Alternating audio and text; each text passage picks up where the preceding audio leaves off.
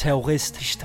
Muslimer lever i stenalderen. Du er ikke dansk. Islam kan ikke eksistere i Europa. Du er ikke dansk. Fjern dit skæg. Du er ikke dansk. Muslimer bliver Danmarks endelige. Fjern dit skæg. Du er ikke dansk. Fundamentalist. Terrorist. Terrorist. Fjern dit skæg. Fundamentalist. Terrorist. Fundamentalist. Du er en fundamentalist. Fjern dit skæg. Og så står der en mand ved siden af mig, og så tager han sin hånd på skulderen og lægger den på min skulder, og så siger han så bare, ja, altså du kan bare sove på den her næste morgen, så har du måske bare glemt det. Så bare tænk på, hvordan kvinderne havde det i 50'erne. De skulle også lige kæmpe lidt ekstra for at få et job, eller de skulle også lige sige tingene to gange, før det blev hørt. Og jeg var sådan, fuck, ja, jeg ved sgu da godt, jeg kommer fra Afghanistan, hvor det er et af de fem værste lande at være kvinde i. Du skal sgu ikke stå der og sige, at det er hårdt at være kvinde. Jeg håber på, at folk har fået den der forståelse, at sårbarhed ikke er en svaghed, men måske en styrke, og en styrke, man skal være stolt af. Fordi at øh, man bearbejder rigtig mange ting, når man ligesom tør at komme ud med det, man tænker på, og det, man døjer med på en eller anden måde, fordi ja, det skaber en eller anden form for kommunikation, hvilket gør, at man ikke føler sig totalt alene. I think for me the good integration is communicate communication with the people, but communication is not only about language; it's much more. De fire stemmer, du lige har hørt, var alle sammen med i Rap Politics forestilling Strangers, der blev opført i Villa Kultur i foråret 2018. De har det til fælles, at de alle har følt sig fremmed eller fremmedgjort, og i Strangers fortalte de deres personlige historier. Her kan du høre en samtale mellem dem, hvor de taler om oplevelsen af at sætte ord på deres personlige historier, deres tanker om identitet og repræsentation, og sidst, hvad de håber, publikum tager med sig fra Strangers. Undervejs så får du små bidder fra deres personlige fortællinger, som du også kan finde som podcast. Men samtalen starter ved de første workshops, hvor de satte ord på deres historier. Mit navn er Basir, jeg er 24 år gammel, og jeg var med i første afsnit, hvis I har hørt det, som hedder En dråbe i havet. Jeg hedder Manila Gafuri. Øh, jeg er 25 år, og min, øh, min, mit afsnit handler om og, at det var kvinde, og det handler om skæbne og valg og fravalg. Um, my name is Bali Chibanda Bantu. I'm come from Congo. I'm gonna talk about uh, my experience uh, to be uh, a refugee and to be in the camp. Og jeg hedder Priscilla Kaku Hortense. Øhm, jeg er også med i Stranger-forestillingen selvfølgelig, og er fra afsnit nummer 3, øh, som hedder Jeg siger det til min mor. Øh, men lad os starte med den der proces med Stranger, Ja. og hvordan hele, det hele gik til. Mm. Øh, jeg kan huske, at altså, jeg har fået nogle ret stærke reaktioner fra jer efter en workshop, for eksempel med Hackon. Mm. Øh, lad os starte helt derfra og fortælle, hvordan det var ligesom også den her rejse her. Øhm, altså for mig var det virkelig, jeg tror jeg havde, jeg ved ikke hvad, jeg tror ikke jeg havde nogen idé om hvad jeg skulle forvente af workshopsene med Hakon. Hakon han er historiefortællingscoach og er ligesom arbejder for forvandling af fortællinger øh, og hjælper folk med at med storytelling. Øhm, og det var nogle ret interessante øvelser, han bragte på spil. Det, var, det handlede ikke så meget om de tekniske ting, det der med, hvad man skal gøre, når man står på en scene, eller øh, hvad skal jeg sige, og hvordan skal jeg bruge min krop, og så videre, og så videre.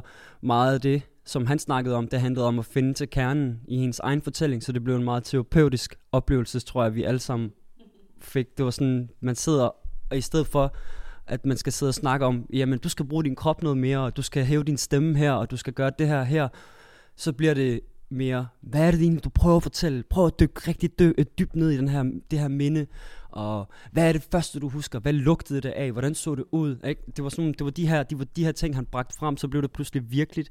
Og så øh, gjorde det, gjorde det øh, historiefortællingsaspektet øh, nemmere, fordi du er til stede i din fortælling, fordi at den, du ligesom du får fremprovokeret nogle lugte og nogle billeder og nogle øh, lyde, og så bliver alt lige pludselig meget mere virkeligt. Meget mere nært. Og så når du står og fortæller det, så er det lige før, du, du kan mærke det selv, og så bliver du påvirket af det. Jeg tror også, det var...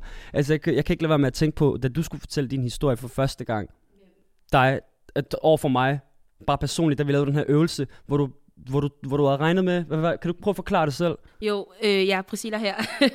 øh, ja, men oha. Hvad var det, der var sket? Vi sad over for hinanden, og vi fik jo, for, ja, som jeg forklarede, så fik vi de her øh, øh, golden nugget, som han kaldte det, ikke? Øh, som vi skulle finde frem i vores historie. Og jeg kan bare huske, at faktisk øh, til start med, så var jeg bare sådan, nu kommer jeg her frem, and I'm a big black woman, and I'm beautiful, and I'm gonna be sassy, og jeg bliver crazy. Men så sidder vi her og, og, og faktisk formår at, at, blive, at komme hinanden tættere ved, eller sådan. Og så lige pludselig så kommer der en historie, som selvfølgelig ender med, hvad den historie, jeg fortæller. Men den kommer jo bare frem meget pludseligt, fordi det har været en hemmelighed. Jeg har aldrig vidst, hvordan jeg skulle døje med den her historie, den her fortælling.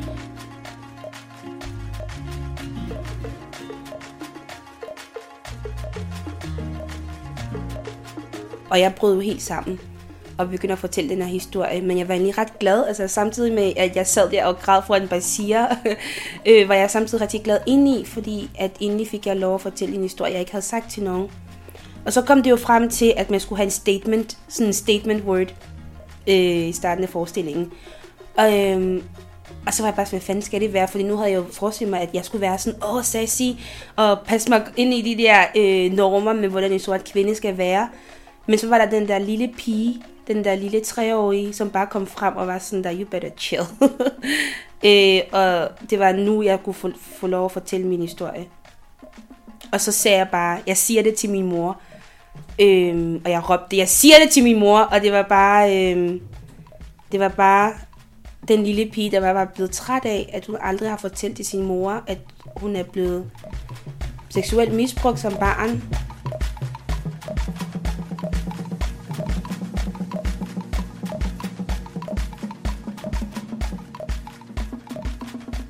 Og lige pludselig sidder vi over for hinanden og har 10 minutter til at snakke om den her historie, der bare lige blusser frem.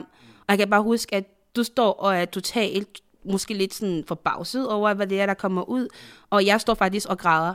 Øh, jeg sidder og græder, og jeg tror, det var sådan ret intens på det tidspunkt, fordi alle havde deres historie, og alle fortalte, øh, fortalte deres historie, men den energi og stemning, der var der, gjorde det bare, wow, ja, jeg kan ikke lade være med at tænke på, at det har haft noget at gøre med, at vi hele dagen har gået rundt og, og, og, og, og har øvet os på at lukke øjnene og være til stede og lugte og det ene eller andet og det tredje. Jeg kan ikke lade være med at tænke på, at du har gjort de ting så meget, at de i din underbevidsthed, da du så skulle sætte dig ned og fortælle en historie, så røg det bare ud af dig, og så var det den her historie, du kunne komme det i var jo om, en ikke? form for terapi. Ja, det synes jeg var, det synes jeg var ret interessant, en meget sjov måde at tilgå det på. Men så ser man også sig selv i et andet billede, mm-hmm. så ser man sig selv udefra. Lige pludselig så blev de her personlige oplevelser, det var meget hårdt den dag, men så efter et par gange, så kunne man sådan tage det, og så lægge det over på en hylde, og så betragte det udefra, og så, og så være bedre til at sige, jamen, hvad, hvad har det her så betydet for mig?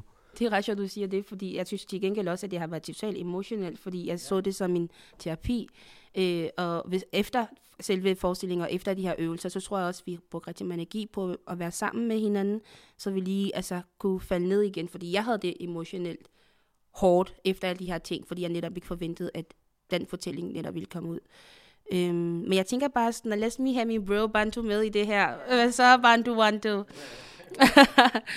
oh, well, uh, the question was was what your your expectations were when you started and you said yes to Stranger. Uh, what was your your kind of state of mind and thinking from the day one? Uh, what did you expect? How did you expect to uh, showcase your talent and your story at the same time? Uh, like all general, how did you feel about being a part of it? Like saying yes to it? I mean, m- my expectation was curious because I mean, in some point, I I didn't expect some things specifically, like you know, like like I wish to be this, I wish to be like this or something. So, I mean, I will just okay, like in this project, I, I will dance and telling my story. So for me, it was challenging. Like how uh, I can mix uh, talk and dance because usually when I'm when I'm dance, I, don't talk. I mean, I talk in my body, so it's a form of expression or something.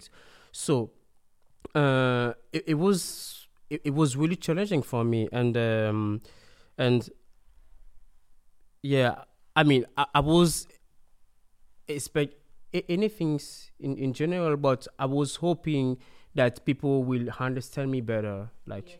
In uh, yeah, but it, it was not something I was expecting, like the main thing, something. Do, do you feel the reactions you got from people directions. Did, did, did you get a sense of that people did understand you? Yeah, but the, uh, I was feeling some people they was were different in the way I was expect. Somehow uh, emotionally, somehow funny because um, my my story is between sadness and happiness, and also funny because uh, I just telling my, my story in the way it was. For example, like I was. Um, telling my experience, you know, like to to na- navigate the shock of the culture between uh, yeah between to be uh, African and Danish because then I think you guys know that the politician need people to to integrate quick and to be how can I say like attractive to the job market. So they need people to to to integrate quick. And most of the people think I mean some of the politicians they think that integration passing by uh, language by communication. But at least my experience i was experiencing that the integration is not only about language. It's much more about that for example like wh- wh- when i was in the cinema for example like i was being a chicken you know like yeah i mean for, for for me i didn't know that you cannot bring a chicken in the cinema Yeah. that was weird you know like they Well, was fried think- chicken though, eh? yeah, fried chicken. You know, like I, I was eat my chicken. I was watching a movie or something. I remember uh, it was like uh, Rhapsody, uh, the movie. Bohemian with, uh, Rhapsody yeah, something? with the Yeah. Queen or something. So when the music was hearing and my chicken, it was trailer. so people was thinking it was inside to the movie. You know, and uh, yeah, so th- th- that is it was a shock for me. That I mean, for me and also other people because they didn't understand that or some things. So I think for me the good integration is communicate communication with the people, but communication is not only about language; it's much more. Boy, you're doing it right now. Because Ah. of course, like I was, my room was next to yours. Uh, well, I, was saying you, it was raining. You was so loud. I was like, hey, mama, had- calm down. I had to be yeah, very it's loud. It was very cause, expressive. Hey, pa- But Okay, listen, men, uh, sorry. Inden vi lige kommer, ikke også? Det, altså det, vi er i gang med at fortælle nu, det er, at Villa Kultur er jo sådan et kulturhus, eller det er sådan et, et hus, der har alle mulige organisationer. Under sig er det sådan et paraplyhus. Vi havde fire forskellige rum, som vi optrådte med. Så når publikum kom ind, så var det faktisk publikum, der var fremmed i det her hus, og det var dem, der skulle gå igennem Basiras, Bandus, Basilas og mit rum. Så, hvordan var dit Ja. rum? Hvad var det, du skulle... Nå, men jeg, jeg, det var fordi, at øh, jeg, man kunne bare mærke energien fra de andres forestillinger. Fordi jeg tror, de blevet sat i sådan en, to intervaller. Når det var mig, der optrådte, så var det også Manila, der optrådte. Og man kunne høre hende være den der, altså stærke kvinde, og med Mads med den øh, høje guitar, og man kunne høre den der stemning, der var derinde, og forestille sig, hvordan det var. Men til gengæld, du var lige ved siden af mig, you were quite next to me, and uh, your stomping of your, of your feet when you started doing the dance, my heart shook. The stomping on your feet. And also because you went from that uh, seriousness to that alter uh, uh, like way of being a comedian and making people laugh. And it's so funny because honestly i'm gonna tell you this. Most people did not understand your african jokes but i was sitting there laughing my mm off because because it was funny with the chicken. But also you play with the rhythm. You kind of made them stranger by saying well i communicate with my body and although i do not speak danish i know how to communicate. Now let's now let's do this together. And people clapping in like in rhythm with you was awful to listen to. But it was funny and i'm not being judgmental. I'm just saying that like like how communication can kind of being uh, yeah. So yeah it wa- i was very nervous for you and very happy to be like next to you and experience the same energy that you brought to people every actually every time. And you were stumping and you were shaking and uh, uh, yeah that was quite But I actually for me n- normally I'm like ten years of career of dancing or some things, and it, it was my first time. After ten years, I was feeling scary because the project was totally different mm-hmm. in the way I doing or something. So I find that saying something's funny for me is mm-hmm. also the way we to say okay like breathe you're gonna be fine you know like just be just be you like everything will be okay or something so.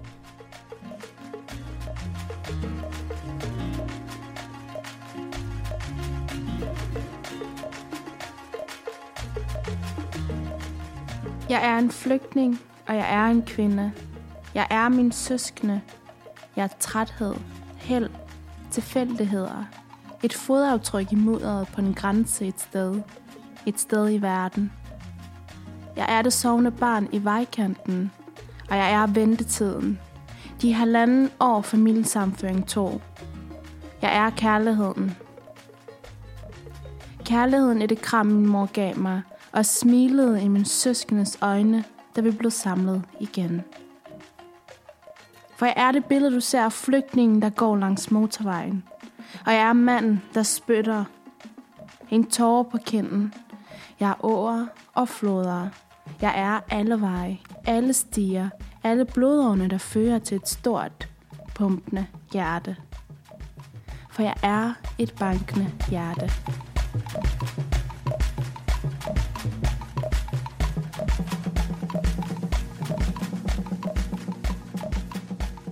Som en identitet er meget sådan løs på en eller anden måde. Øh, og i og med, at det er løs, så øh, tror jeg også bare automatisk, at du prøver at finde dig i ret mange ting, som du ikke burde finde dig i. Øh, og jeg tror også, at du prøver også at... Øh, for eksempel det her med, at når der er nogen, der siger, at tage hjem til dit land, at lige pludselig så øh, er der en anden, der skal bestemme, hvor dit land er, eller om man overhovedet har et land, eller et hjem, for eksempel. Hvordan har det, sådan, har det hjulpet, at du har kunne fortælle din historie? Er du blevet klogere på det selv? Øh, det tror jeg faktisk helt sikkert, det har. Altså bare det, at, øh, at hvert eneste ord, jeg siger nu, når jeg står på scenen, mm. det ved jeg, at det er, sådan, det er noget, jeg selv har arbejdet med, og det er noget, jeg 100% er tilfreds med. Hvorimod tror jeg bare, de her ting før, at der var der måske også andre, der sådan valgte at arbejde for mig og skrive det for mig. Yeah. Øh, og nu er man bare meget mere kritisk over, hvad det er, man siger. Fordi det, at, at jeg heller ikke ved, hvem jeg er nu, mm. er jo også en beslutning. Så på den måde. Øh, ja. Ja, det, det, at det er i orden ikke at vide, hvem man er. Ja. Og det er, altså, det, og det er menneskeligt at gøre, ikke? Jeg har, jeg har lige to, øh, jeg afbryder lige hurtigt, jeg har lige to side notes, hvor jeg lige sige sådan, når du siger, at det arbejde er blevet gjort for dig før, eller hvor du lå andre gøre det for dig, hvad, hvad snakker du om? Eller sådan, nu ved jeg jo personligt, hvad det handler om, men vil du lige sådan dele, hvad, altså, hvordan du har arbejdet med, for, med storytelling før? Du, altså... Mm-hmm. Øhm, jeg tror, i 2015, der handlede det bare faktisk om at få en stemme i, i debatten. Mm. Og, og bare det at stå og faktisk tage det der offerrolle på en selv og sige, jeg er en tidligere flygtning, jeg har oplevet de her, de her ting, jeg er et menneske. Altså det der med at give en stemme til en befolkningsgruppe, som ikke følte sig velkommen i 2015, mm. og nu nævner jeg lige 2015, fordi det var der, at vi ligesom øh, blev mødt med den her flygtningkrise, fordi vi, vi fik ret mange øh, flygtninge på det tidspunkt. Og nu handler det meget mere om at ikke kun at få en stemme, men hvad det er for en stemme. Og det handler meget mere om, om at være proaktiv, tror jeg. Mm-hmm øh, og selv tage dagsordenen. Mm-hmm. Og det er jo sådan nogle ting, som når vi sidder her, for eksempel når vi arbejder med Rapolitics, og det synes jeg, at der er mange, jeg ser nu af de unge nu her, at vi tager selv dagsordenen, og vi bestemmer selv, hvad for en vej vi vil gå. Yeah. Øhm, og det har I sikkert også sådan oplever I, og meget genkendeligt for jer måske, eller hvad? Ja, 100 procent. Øh, jeg, jeg er mega spændt omkring sådan de ting. Altså, jeg har lært, jeg vil bare lige perspektivere til det, du sagde før, i forhold til Basirs dejlige spørgsmål, hvad man har fået ud af det her. Øhm, der vil jeg sige, at først og fremmest var, jeg, var jo det der, som jeg siger rigtig tit, altså, men det der med, man, øh, man på en eller anden måde skal bruge sin sårbarhed som sin altså sådan våben øh, øh, og bruge det til ligesom at, at kæmpe. Det der, det der ligesom ikke er i orden, som du siger, dagsorden, og at være en del af Stranger var faktisk ret strange. Eller sådan, øh, vi var de her fire unge mennesker, og vi startede måske lidt flere til at starte med, men de her fire unge mennesker, der skulle dele vores tanker og idéer og drømme, men samtidig også det, der ligesom er vores største, kan jeg sige det, skam, eller sådan det, at vi skammer os i, hvem vi er nogle gange, fordi vi får påduttet det ansvar at repræsentere en hele gruppe øh, menneske. For eksempel, jeg er fra Afrika, jeg er fra, fra Elfenbenskysten, og jeg føler, at hver gang jeg skal sige noget, så bliver jeg sat i den der I, som, hvad laver I så? Eller smut tilbage til, hvor I kommer fra, eller alle de her ting. Men det at være med i Stranger har både skabt min identitet som bare menneske, fordi udover alle de her du ved, vi snakker om racisme, vi snakker om homofobi, vi snakker om de her ting, men udover dem, så er vi også bare unge mennesker, der prøver at finde ud af, hvem vi er. Så det er det, jeg ligesom har fundet i at være sammen med den gruppe, eller med jer i Stranger. Jeg tror bare, jeg, har, jeg havde haft lyst til at sige det, før jeg ligesom kom i gang for real for real med den her. Men skal vi tage det videre og så sige, øh, hvad, hvad kan vi, altså sådan, og så se dagens Danmark lige nu, det der sker nu. Hvad kan vi bruge, hvordan vil vi have, at vores historie bliver brugt, eller hvad, vil vi, hvad er vores ønsker? Skal vi tale om, hvad folk har fået ud af Hvad det? folk har fået ud af det, og hvad vi, Hvad vi håber på, folk har fået ud af det. Men det kan godt være, altså, for vi er jo også fire forskellige personligheder her, og vi er jo ikke, øh, vi er jo ikke fra, fra samme land, eller fra, altså vi er jo alle sammen, vi bor i Danmark, er fra Men Danmark. er vi ikke en homogen, homogen gruppe? Har det tror jeg vores, altså. øh, Nå, okay. det er vi desværre ikke. What the, f- ja, okay. Så, hvad vil du sige, Priscilla? Det jeg vil sige, det er bare, at jeg tror, jeg har en helt anden forståelse af, hvad jeg vil have, eller hvad jeg tror, folk har fået ud af den her forestilling. Og jeg ved, hvad vi hver især kommer til at snakke om, om det her, men jeg tror måske, jeg er mere ved det emotionelle, og det øh, quote unquote spirituelle, øh, øh, hvor det simpelthen handler om at den der udvikling. Fordi øh, selfishly, hvis man kan sige det, gik jeg ind i det for, for, for, for ligesom at få den her udvikling, for at få den her forståelse af, hvem jeg er, og samtidig finde nogle peers, nogle mennesker, som kunne forstå mig og identificere sig med, hvem jeg er som person. Øh, og jeg til dagens, dagens Danmark, der vil jeg sige, at øh, jeg har en opfattelse af, at vores unge mennesker ikke snakker sammen. Øh, vi, har, øh, vi har nogle, øh, nogle, nogle, nogle ting, der presser os i forhold til kommunikation, i forhold til at dele ting, i forhold til øh, vores psyke og hvordan vi har det. Og jeg tror måske, det er der, jeg måske ligger mest, øh, det med, med at, at der, skal ske, der skal ske lidt mere kommunikation, der skal være bedre veje for, øh, for hvad hedder det, altså en lidt bedre psykiatri for unge mennesker, eller sådan, øh, fordi jeg simpelthen oplever for mange unge mennesker, min, nogle af mine venner omkring mig, som øh, oplever det samme som jeg, og som, jeg, jeg snakker primært om depression. Jeg ved godt, vi kommer til at skifte lidt øh, i, i forhold til det her, men jeg håber på, at folk har fået den der forståelse, at sårbarhed ikke er en svaghed, men måske en styrke, og en styrke, man skal være stolt af, fordi at øh, man bearbejder rigtig mange ting, når man ligesom tør at komme ud med det, man tænker på, og det, man døjer med på en eller anden måde, fordi ja, det skaber en eller anden form for kommunikation, hvilket gør, at man ikke føler sig totalt alene. Og jeg ved, der er et par piger, der er kommet hen til mig, faktisk til folkemøde, øh, som, altså, var, var, som var efter selve forestillingen, som, var, som sagde, at jeg hørte din, din forestilling, og jeg græd. Og der er tre andre piger, som kom hen til mig og sagde, Nå ja, jeg er blevet også seksuel, øh, hvad hedder det, øh, misbrugt som barn, og det er første gang, jeg nogensinde tænkt på at skulle dele det med nogen, fordi det er det, jeg har skammet mig mest over i mit liv. Så jeg ved, at folk har fået noget ud af det, som er den der forståelse, at det er ikke mig, der er forkert, og den der hashtag MeToo er noget, der eksisterer nu, og det er ikke noget, vi skal lave sjov med, bare fordi den hashtag, at det faktisk er en realitet. Det er noget, vi skal snakke om. Det er noget, vi skal, vi skal ligesom spare altså med hinanden om. Øh, så ja, det er det fra min for, øh, øh, øh, fortælling, hvis I har hørt afsnit 3, fra det, jeg ligesom snakker om.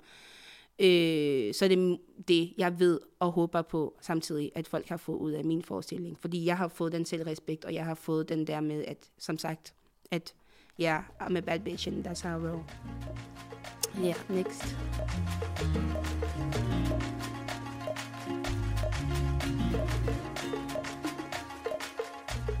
Jeg springer nogle kapitler over for at finde det. Kapitlet om Mellemøsten.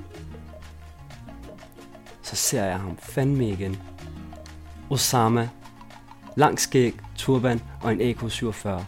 Præcis som jeg fandt ham for mange år siden. På næste billede ser jeg et billede, jeg godt kan genkende af to tårne, der brænder. Jeg bladrer om på næste side, jeg ser kvinder i burka, der bliver slået. Jeg bladrer om på næste side, jeg ser afghanske mænd med lang skæg og turban og en AK-47, og jeg lukker bogen. Jeg bliver skræmt. Er det det her, jeg kommer fra?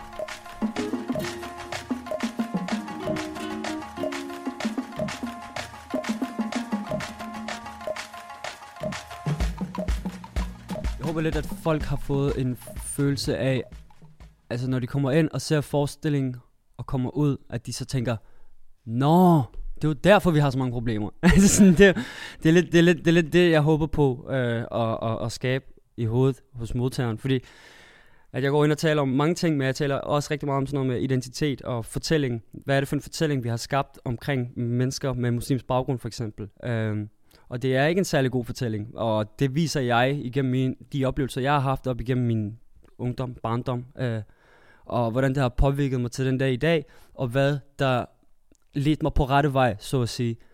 Øhm, og så håber jeg lidt, at nogle af de indsigter og nuanceringer, der jeg, jeg kommer omkring i under forestilling, er nogle af de ting, som man vil gå ind og kigge lidt mere på. For eksempel, en af de ting, som jeg lægger meget vægt på, det er for eksempel, at den øh, europæiske øh, identitet generelt er, er, er baseret på græsk filosofi, altså demokratiske værdier, demokrati generelt, ikke? Alt kommer fra Grækenland. Øh, men, men, men, men en, øh, øh, den muslimske verden, eller den mellemøstlige verden, har spillet en kæmpe og en essentiel rolle i, hvordan vi læser og forstår græsk filosofi på i det hele taget. Og det, da jeg, kom, da, jeg, da, da jeg fandt ud af det her, så synes jeg bare, det var ret sjovt at tænke på, altså bare sætningen, muslimerne har været med til at danne Europas værdisæt. Det er jo, det er jo nærmest, det er jo blasfemi at sige i dag, øh, når man tænker på, hvordan tonen er. Men øh, den indsigt, ikke mindre, den er jo vildt vigtig, og den betyder rigtig meget for lige pludselig så bliver demokrati og frihedsbegreb og alle de her ting, det bliver et begreb, som man godt kan forholde sig til som muslim. Og det har man altid godt kun, og det beviser historien også. Men den fortælling får vi ikke. Og jeg håber lidt, at min forestilling kan gå ind, altså sådan, den, den historie, jeg fortæller, min egen historie, det kan gå ind og ændre lidt på det, og eller i hvert fald bekræfte, at muslimerne har også en plads i, i, i, i Europa og Europas identitet, og har altid haft det. Øh, og Europa havde ikke set ud, som den gør i dag, hvis det ikke var for muslimerne. Og det er en sindssyg, sindssyg essentiel viden, som jeg synes, man skal have med i baghovedet.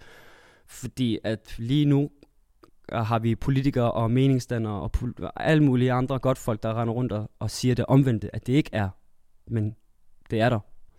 Så jeg håber lidt, at sådan, det kan give den indsigt, så man får lidt, øh, man ved lidt mere om den her kultur og dens historie, og hvad man kan gøre for at hjælpe. Og desuden, hvis man gør det, så tror jeg, at man finder flere ting, man er fælles omkring. Og jeg tror, at de ting, man er fælles omkring, der kan gøre, at man kan skabe bror med hinanden. Øh, og der er så mange ting, man er fælles omkring. Og det er ærgerligt, at vi ikke belyser det. Fordi hvis vi gjorde det, så kunne det være, at integrationen vil komme inden fra os selv. Øh, og at det ikke er en eller anden politiker, der skal stå og pege fingre og sige, du skal smide dit tørklæde af, eller skal du ikke være dansk. Ja. Men faktisk, det er ret vildt, der sker lige her. Altså helt praktisk, så er jo faktisk din historie, det er jo blevet nærmest en del af, hvad, folkeskolens pensum, eller hvad man siger Ja, man? altså det, jeg, har, jeg var ude og fortælle den her fortælling øh, i, ja, for et stykke tid siden, og så kom det med i en grundbog i kulturforståelse, en professor, der tog det med. Og det var, What? Det var ret, ja. ja, jeg fik, jeg fik, så øh, jeg sådan så, kan man også gøre det. jeg så det på, jeg får et eksemplar her Så om ikke så den- længe. Men øh, der er en professor der, som har kunne se, jamen det er vigtigt, at folk kan øh, spejle sig selv i litteraturen og, og, og, og historien og verdenshistorien. Og det vilde er, når du kigger på verdenshistorien, altså når vi taler om buddhisme, eller den buddhistiske verdensdel, eller indiske, det er jo altid, det er jo ikke, det er jo ikke negativt, vel? Det er jo ikke fordi, at det, der er en tale om lov, eller regler og dogmer, men af en eller anden grund, så den mellemøstlige verden, den er bare ikke særlig godt beskrevet på noget tidspunkt, og der er så meget indsigt. Og jeg, øh, det, jeg synes, der er helt vildt, det er, at det er al min viden, det burde vi vide. Ikke? Det er ligesom 2 plus 2 giver 4. Det skal, vi skal alle sammen vide, at muslimerne var med til at finde ud af det. Nu er det bare et meget, meget banalt eksempel. Men det er meget, som, som man ikke bliver anerkendt for. Øh, og jeg tror, at det afspejler sig virkelig meget ude i samfundet. For jeg tror, at det er ude i samfundet, der mangler folk, unge mennesker, anerkendelse. Den får de heller ikke.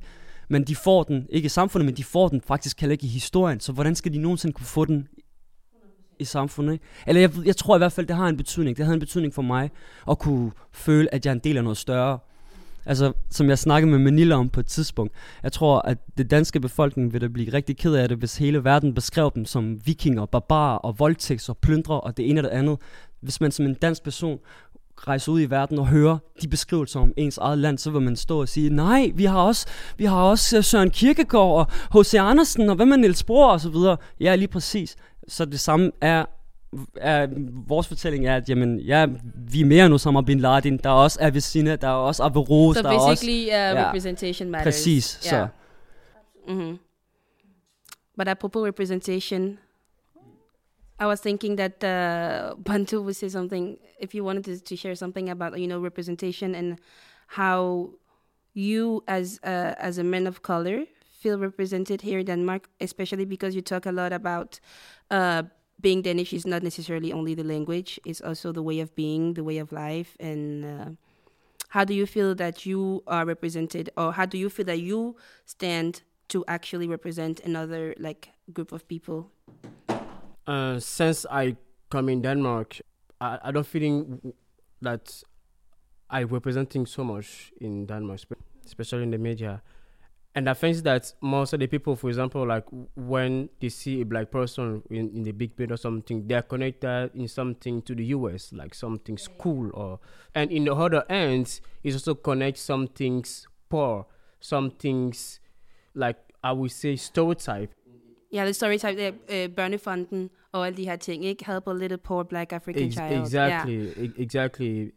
And I think that um, I mean, I don't know why, but maybe I'm wrong. I've, maybe uh, it's because there is not so much black community in Denmark. This is why we we, we can see this kind of like way of seeing African or I can say like a, a dark person. But I don't know if it's gonna change in a few years. But i i I think gonna takes long times, long time because also when you look at the history, that you're gonna say that um, Denmark is not really a country of uh, of migration. That we look for. I will I will say that in the example, kind of like France, for example, or England, for example, like they would have a lot of colonies, so for them it was more easy to to migrate. And then the representation it, wa- it, it was more different or something. For example, in the movie or in the public media, for example, and in in in Denmark, there is much more progress to do or something, especially in the in the education for the for the kids, for example. I will just give you examples like uh like history, for example, like slavery, for example. There is some the, the things that is still super taboo in, in Denmark, especially i- i- in, in the public school or in the public debate, something. And and that's that the things like how how you need to to uh, fix something without recognize the problem. Exactly. So you're talking you're talking about the thing that that happened in the past that I that is not actually being addressed. Uh, and how can we kind of like because I guess so I get the same thing whenever I uh quote unquote angrily uh complain or kind of like fight for my own right to be the person that I am and correct people in not being racist. And I do really believe in educating and not hating but honey it's hard sometimes when Uh, somebody's coming hard, at you. But maybe also in some points, like when you say loud, there is not enough representation or something. People think, like, come on, you complain a lot or something. If you don't like to be here, go Go to another country or go say, back to where hey, come from." on, like, uh, I say loud, my right. I- Is is to say right, my right or something. I will I will give you example. For example, like if a Danish person like you go in some places like hotel, for example, that it was really bad, the food it was really bad or some things. You have the right to complain. You have the right to say, hey, come on, like is my right or something. So you we don't treat me like this. But how with another person, the the the way of thinking should be less, should be criticized. I I, I would just say like criticize, but it, it should be done recognized or some things. Well, I oh I, I can talk about this for a long time because I do I do Yeah.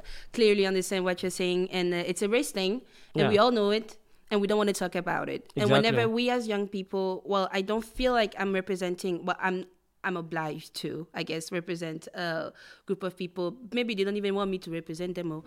But uh, what I'm what I'm saying is uh when we have the platform because usually we don't take the platform because we basically don't have them No. when we get the, pli- the platform from somebody else Exactly. kind of kind of like kind of like disperse their privilege towards Mm. us and we take that platform to talk about some problematics that we are eager to talk about because we don't get to talk about it a lot Mm. and then people end up actually being like you need to chill maybe you have some wrong friends maybe you have this and this maybe it was just a bad day honey monday tuesday wednesday thursday friday saturday sunday every fucking week is not a bad day Exactly. it's racism, and let's talk about it. I'm not trying to put you in jail. I'm not trying to repay me for everything you do for my country. I'm No. just trying to say, let's talk about this so we can sit in a train together and, you know, no The- no doubt. I mean, that's true. Like they say the truth is hurt, but it's important. yeah. Jeg tror også, det der er netop problemet, det er, at den her følelse ikke bliver anerkendt. Mm. Er det som om, at det er præmissen for at være flygtning, eller præmissen for at komme til et andet land? Mm. Det er de her ting. Og ja, selvfølgelig er det selvfølgelig ikke noget, der er 100%. Selvfølgelig ikke noget i et land, hvor det er 100%, hvor du kan føle dig, øh, ligesom du vil, og du kan få et job og mm. alt det her. Men altså, vi skal da kunne anerkende det, at, at der er de her øh, identitetsproblemer, og, og hvad det gør ved en, og hvad det gør ved en, når politikere har den her grove, grove, grove øh, snak om dem og os. Fordi det er jo sygt, at vi er fire unge mennesker, der skal sidde her en mandag eftermiddag og snakke om de her problemer. Altså vi burde da sidde og snakke om, hvad vi elsker at snakke om, for fanden. Men det får vi aldrig lov til, fordi vi tænker da, okay, nu har vi taletid. Mm-hmm. Lad os snakke om de her problemer. De er rigtige problemer, fordi øh, alt det andet, det tilsidesætter vi. Yeah. Og det synes jeg bare, og jeg følte også, da vi var på Bornholm, hvad hedder det, folkemødet, øh, vi står derop.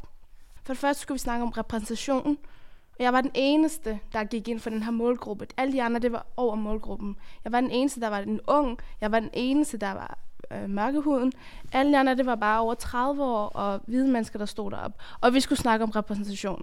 Og så står jeg og så tænker jeg, det er faktisk nu, at jeg skal ligesom øh, komme med de her øh, erfaringer, jeg har fra min krop, fordi det kan de andre jo ikke, det har de ikke oplevet. Mm. Og jeg står og fortæller om en faktisk ret grov episode, hvor jeg fuldstændig er blevet sådan, øh, udsat for øh, altså diskrimination for fuld skrue, og så står der en mand ved siden af mig, og så tager han sådan min, din, sin hånd på skulderen, og lægger den på min skulder, og så siger han så bare, ja, altså du kan bare, øhm, bare sove på den her ja. næste morgen, så har du måske bare glemt det. Så bare tænk på, hvordan kvinderne havde det i 50'erne. De skulle også lige kæmpe lidt ekstra for at få et job, eller de skulle også lige se tingene to gange, før de blev hørt. Og jeg var sådan, fuck, ja, jeg ved sgu da godt, jeg kommer fra Afghanistan, hvor det er et af de fem værste lande at være kvinde i. Du skal sgu ikke stå der og sige, at det er hårdt at være kvinde. Det ved jeg godt. Men hvis vi bliver ved med den her øh, tilbagefældende proces, så er der jo ingen fremskridt. Nej. Altså, hvad fanden, vi må da gerne beklage os. Vi beklager os af en grund. Men jeg synes bare, det er... Ja, jeg, jeg bliver træt af det, sådan, at det ikke bliver anerkendt, den her følelse, vi står med. Præcis. Det burde ikke være sådan her, for det er det ikke for de andre. Altså sådan, Nej der er en grund til, at vi føler os sådan her. Jeg tror også, det er derfor, det, det er så, altså nu har vi været ude og fortælle vores historie, men jeg håber også lidt på, at det, det kan inspirere andre til at gå ud og fortælle deres historie, fordi åbenbart så er det her ikke så stort et problem, øh, fordi at, ja, du ved, det, det, det, er så latterligt. Der er, nogle, der, der, er en masse andre, der er en masse andre mennesker, der kommer og definerer de her ting for os. Ja. Men, men, men, men det er jo os selv, der kan, altså nu kan jeg ikke lige at bruge det her os dem, men forstå mig ret, du skal jo tale med erfaringskilden selv, for at få indsigt om den. Du kan ikke stå der og lege ekspert og fortælle andre, hvordan det er at være kvinde. Altså, han ved jo ikke en dyt om, hvordan det er at være kvinde i Afghanistan. Hvordan kan han sammenligne det med, hvordan at være kvinde i 50'erne i Danmark? Han har ikke den indsigt. But, uh, but guy, um, uh, uh you guys, you don't feeling sometime, um, for example, in the media, because me, I, I'm not Danish. I didn't born here. I was just coming when I I mean, two years ago or something. So you guys know more more than me. You guys sometimes you don't feel like there is like people uh, like the public media, like the big media, for example, D or something. Like some sometimes like when I see when there is a problem about migrant, for example, or problem about work, for example, it then they just bring like like like one guy from Denmark or something, kind of like a specialist about this issue. And then they let them talk about that. But you guys had many with it. We don't have. You don't think that we don't have enough voice or another person talk with, behind your voice. Well, I didn't. I I think um, first of all that there's this thing. I feel like well, we do talk about so serious things, but we also have to acknowledge that we are still young people and we still have a lot to learn. So I think it's also important to state that we are not expert ourselves and we don't we're only experts in our experiences in our lives and whatever we we we, we learned so far um, but yeah, we, I think you're we talk, you're talking about the representation again because I feel like people are taking the quota. Well, let me give you an example. I went, um, I was I'm studying something, uh, and I had a project. I don't know if I'm supposed to say that. I had a project, and we had to make a, a an event in Tingbia, and Tingbia is a is like a, not a nice well in the media's eyes, not a nice place. But we had the best experience we ever had, and we were different uh, women. Uh, I'm black, and uh, most white girls, and you know, a male working. We, we were working interactively with each other. It was a dinner, and it was a photo uh, photo show with uh, different people, different faces of Tingbia. And the guy at the end of the event actually touched my shoulder and he said, "Thank you for representing what we're not allowed to represent here in this area, and you guys are the ambassadors for us." Going out there doing something so simple but you make it you still make it happen. I'm just stating that uh, representation is not it's not expensive. People get they have the opportunity to talk to different people. But it's privilege. it is a it, it is a privilege to be represented but also it is a privilege to to to actually kind of denounce that representation. Because sometimes people take one person okay he's closest to my experience he's closest to my color and therefore I have to accept him. That's why we sometimes buy because we're not lot, we're not so many out there represent being represented but uh, just to go back to that guy he said i would take you thousand times talk to you as me, Priscilla, talk to you thousand times that I would talk to Susanne, hun kommer med, med it's not about racism, it's not about separatism, it's about the fact that he knows what he uh, she's expecting talking to him and making an interview in that part of the city. And he knows what he's get he's getting. And yeah, so I think we as young people need to go back again and say like well i don't know if you feel unintelligent. I don't know if you feel uneducated. I don't know if you are overly educated. Just you and your mouth and what you experience can go out there and like represent who we are. And there's, there's such a like different colors of that.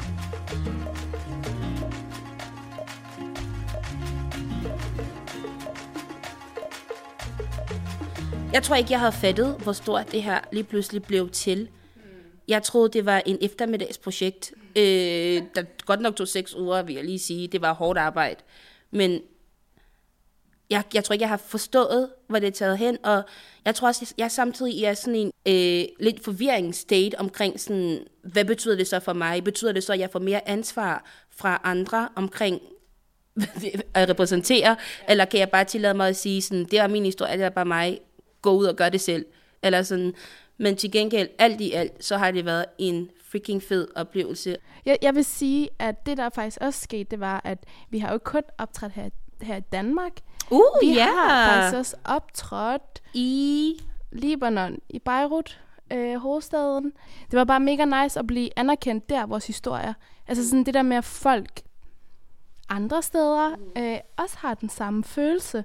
Øh, og det der med at stå der, og så sådan at starte fra Villa Kultur og slut. Ikke slutten, men det der med, at man Det er er noget også andre steder. Det synes jeg var mega nice. Og det var også det, ja, det er jo fucking hårdt at snakke om de her ting, men det er jo fucking sjovt. Ej, nu banner jeg meget.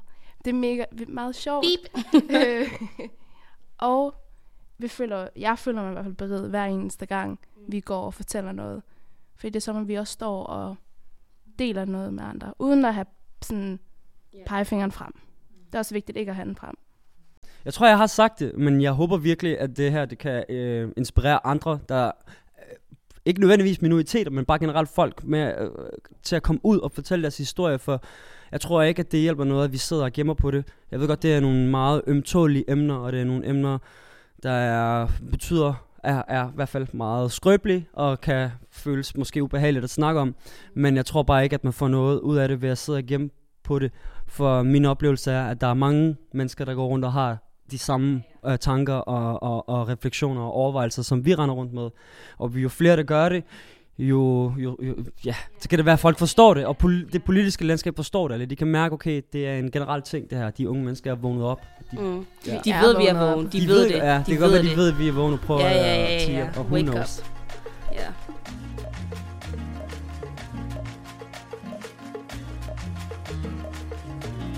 Og med de ord er fjerde og sidste afsnit af podcastserien om Strangers slut.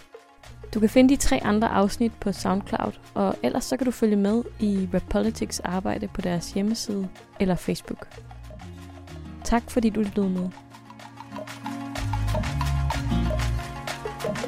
Take each other in, hug, namaste, can we stay? No, we gotta go. Bye. Khudafis. Khudafis. Voilà, fils, alhamdulillah.